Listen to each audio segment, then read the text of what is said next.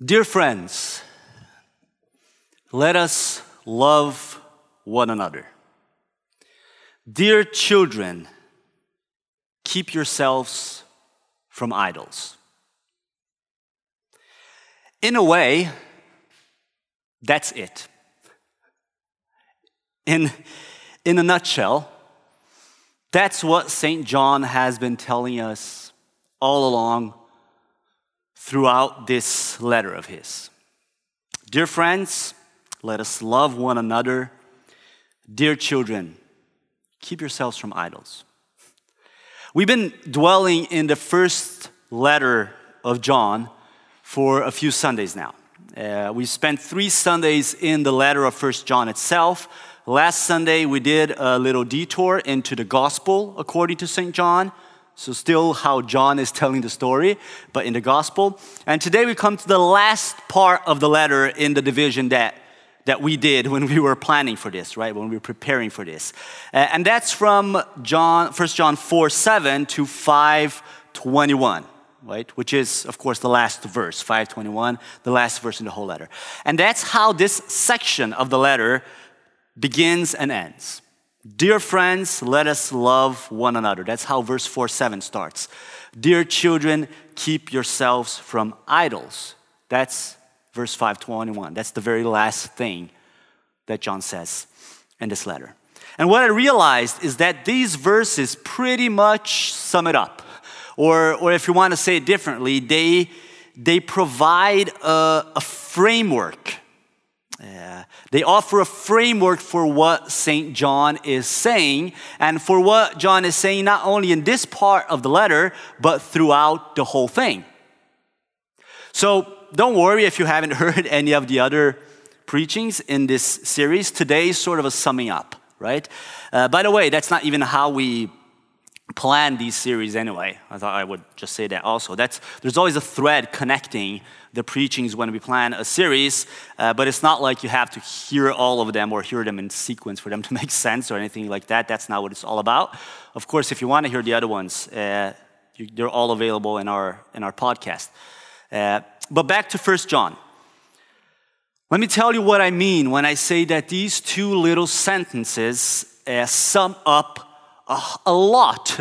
I'm not going to say everything because St. John says a lot, but they sum up a lot of what St. John is saying in this letter. Dear friends, let us love one another.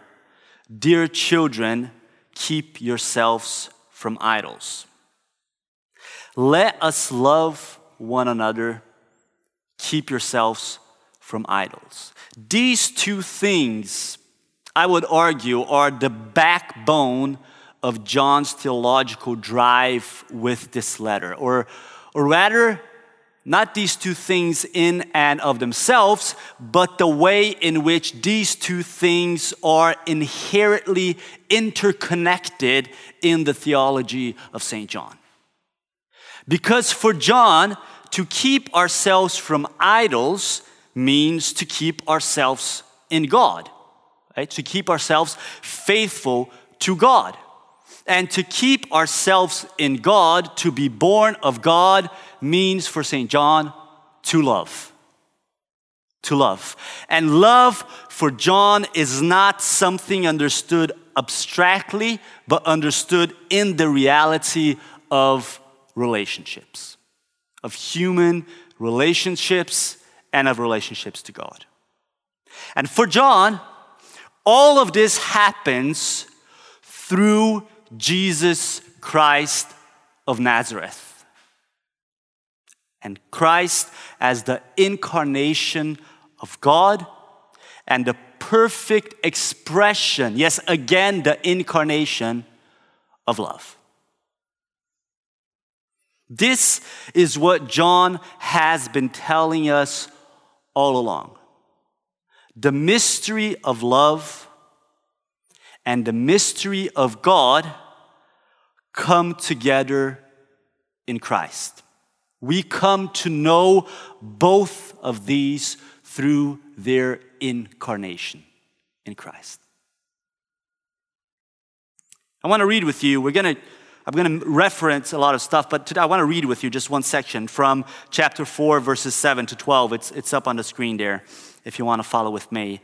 And John says, "Dear friends, let us love one another, for love comes from God. Everyone who loves has been born of God and knows God. Whoever does not love does not know God, because God is love. This is how God showed his love among us. He sent his one and only Son into the world that we might live through him. This is love, not that we loved God, but that he loved us and sent his Son as an atoning sacrifice for our sins. Dear friends, since God so loved us, we also ought to love one another. No one has ever seen God, but if we love one another, God lives in us and his love is made complete in us." The mystery of love and the mystery of God we come to know through their incarnation in Jesus Christ. We know God through his incarnation in Jesus Christ. We know love through her incarnation in Jesus Christ. Yet that love, and this is important, this is so central to John, that love is known in the reality of the incarnated body of Christ. And that the love is known in the reality of the incarnated body of Christ means for John, not only that we love the story of his incarnation, but that we love the reality of his body, and that we love through the reality of his body. What this means is that we love the living, breathing bodies of the children of God. And this means that the living, breathing bodies of the children of God love the world. We love those around us in acts and moves and directions of love, kindness, compassion, embrace. The way John puts it is he says, no one has ever seen God. No one has ever seen God. But if we love one another, God lives in us and his love is made complete in us. And for those of us who 2,000 years later reads these letters, none of us has ever seen Christ. Not in his bodily form as John had. But if we love one another, Christ lives in us and his love is made complete in us. We come to know God, we come to know love through the incarnated reality of the body of Jesus Christ, both ascended and eternal, but also present and perishable to our senses, but eternal in our faith.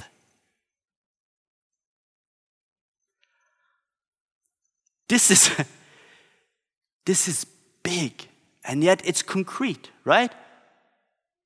This revelation that John speaks of, it is a thing of wonder and it is a thing of awe. But isn't it also a thing of trembling? Because if we know God and love through loving, can we ever know them? If we come to know God and we come to know love through this loving of that is the very character of God, can we ever know them? Because we know that we fail to love. If there's any common theme in humanity, we know that we fail to love.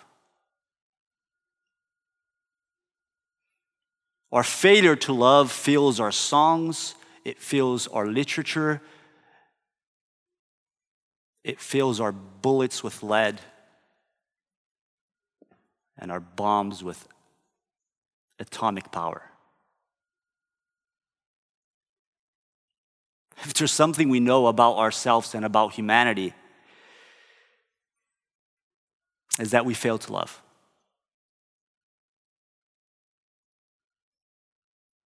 We know that our love is, it's not that it's inexistent, it's just, it's fickle, it's bent, it's wayward, it's prone to selfishness.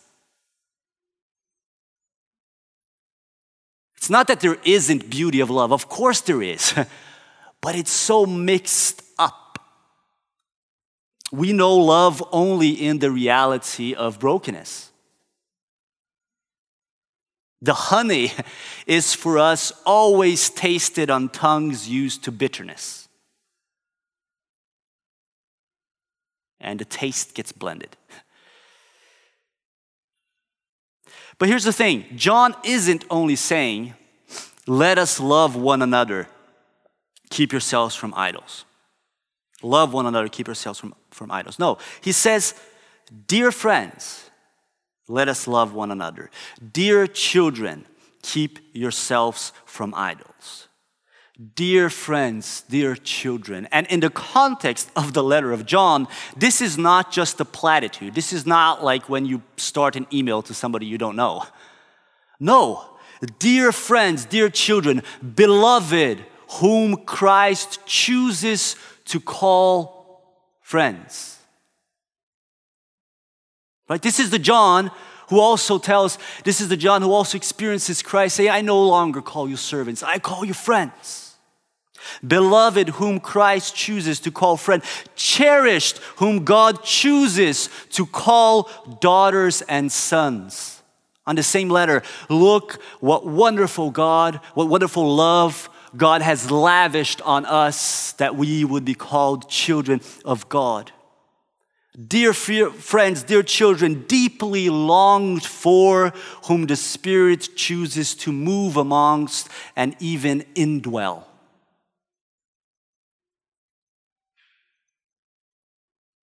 Dear children, dear friends. And there are two things that John brings up in this last part of his letter that for me, they fill up the sound.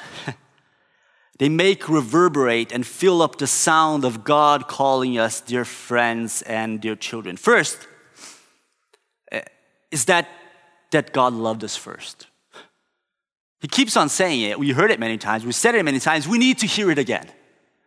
That God loved us first. This is love, not that we loved God, but that he loved and sent his son. We love because he first loved us.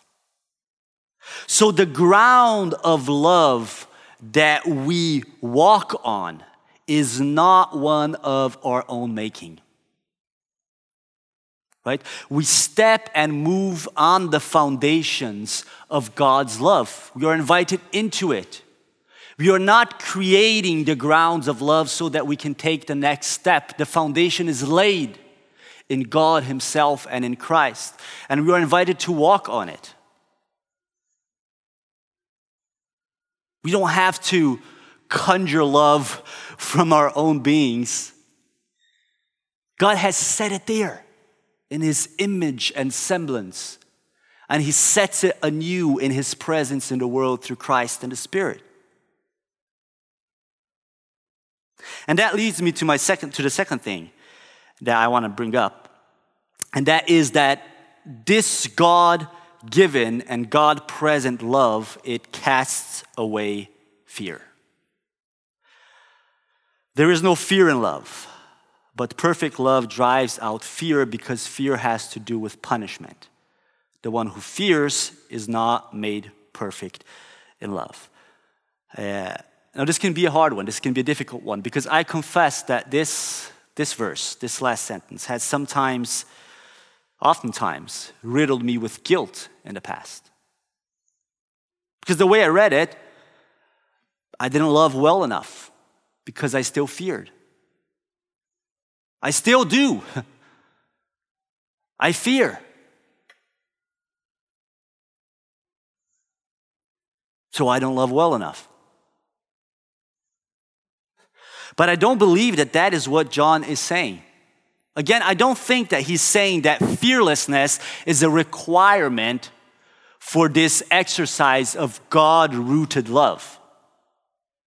What he's saying is that it's a growing reality, a growing result of the process that we are invited into as we step into the love of God. It is the work of being immersed in grace. And this is maybe my final point, because perhaps we struggle with this because we don't think of this enough as a process. We don't think of it enough as a process. The understanding of salvation that some of us carry as an event doesn't really help either. But John is inviting us into a process. John is insisting that we don't give up on the process of knowing the love of God by learning to love our neighbor. He's insisting on this all through the letter. Don't give up on the process of knowing and being known by God through learning to love our neighbor, especially our brothers and sisters, and learning the freedom of the love that God has for us. John has this fierce anchoring in God's love that is combined with a fierce insistence that there is nothing abstract about it. It is an unfathomable mystery that we can only wonder over in actual engagement with it. And somehow John holds these things in his hands and in his poetry at the same time. This mystery that we can't understand and express without these words that grasp poetically into the unknown, but at the same time, that is experienced, felt, practiced, and known in acts of love and kindness and embrace, in things we feel with our skin and in the thumping of our hearts and in the movement of our feet, in the vibration of our bodies.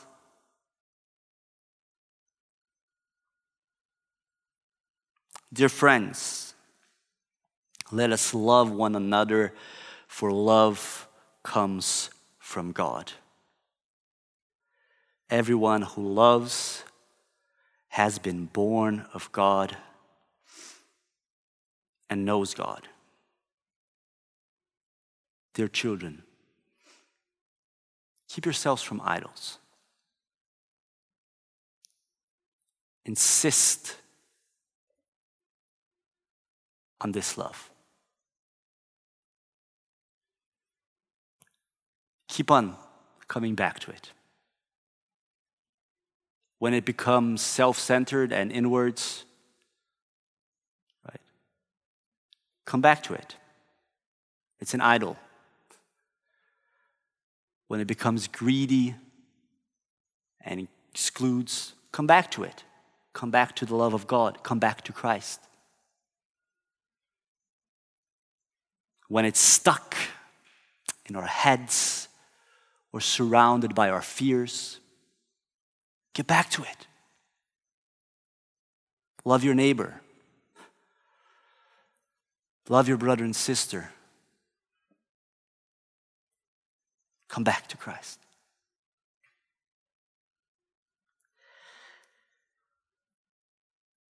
First John is not an easy letter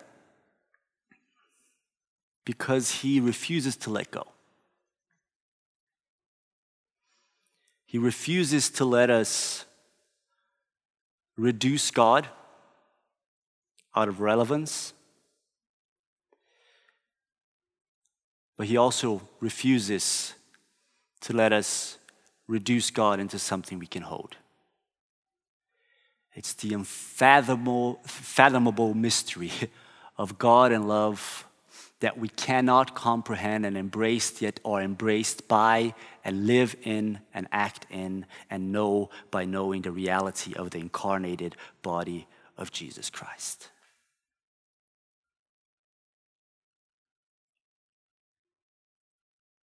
Now, one of the ways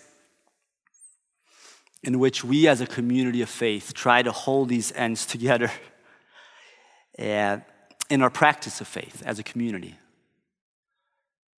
one of the ways in which we do that is through Holy Communion. And that's one of the wonderful things about the sacraments, isn't it? Is that they're not just happening in our understanding, right? In our rational assent to principles or whatever it may be. But it's a bread I get and eat. It's a wine I drink. It's a body of believers that is around me. And they have faces, and they have smell, and they have stories, and they have skin, and they have needs, and they have fears, and they have sorrows, and they have joys. And we come to this reality of the body given, of the blood shed, of the love that comes first yet makes itself present and gives itself for us that we may also love. And we take it in, and we take it in again and again and again. And we share it. And we share it again and again and again. Because we're in this process of knowing and living in the mystery of God and the mystery of love. And may the Lord bless you and keep you. May the Lord make his face shine upon you. May you know that he is gracious towards you. May the Lord turn his face towards each and every one of you into the reality of your life, and may he bring you peace. So go in the peace of our Lord Jesus Christ and serve the Lord and serve the world joyfully.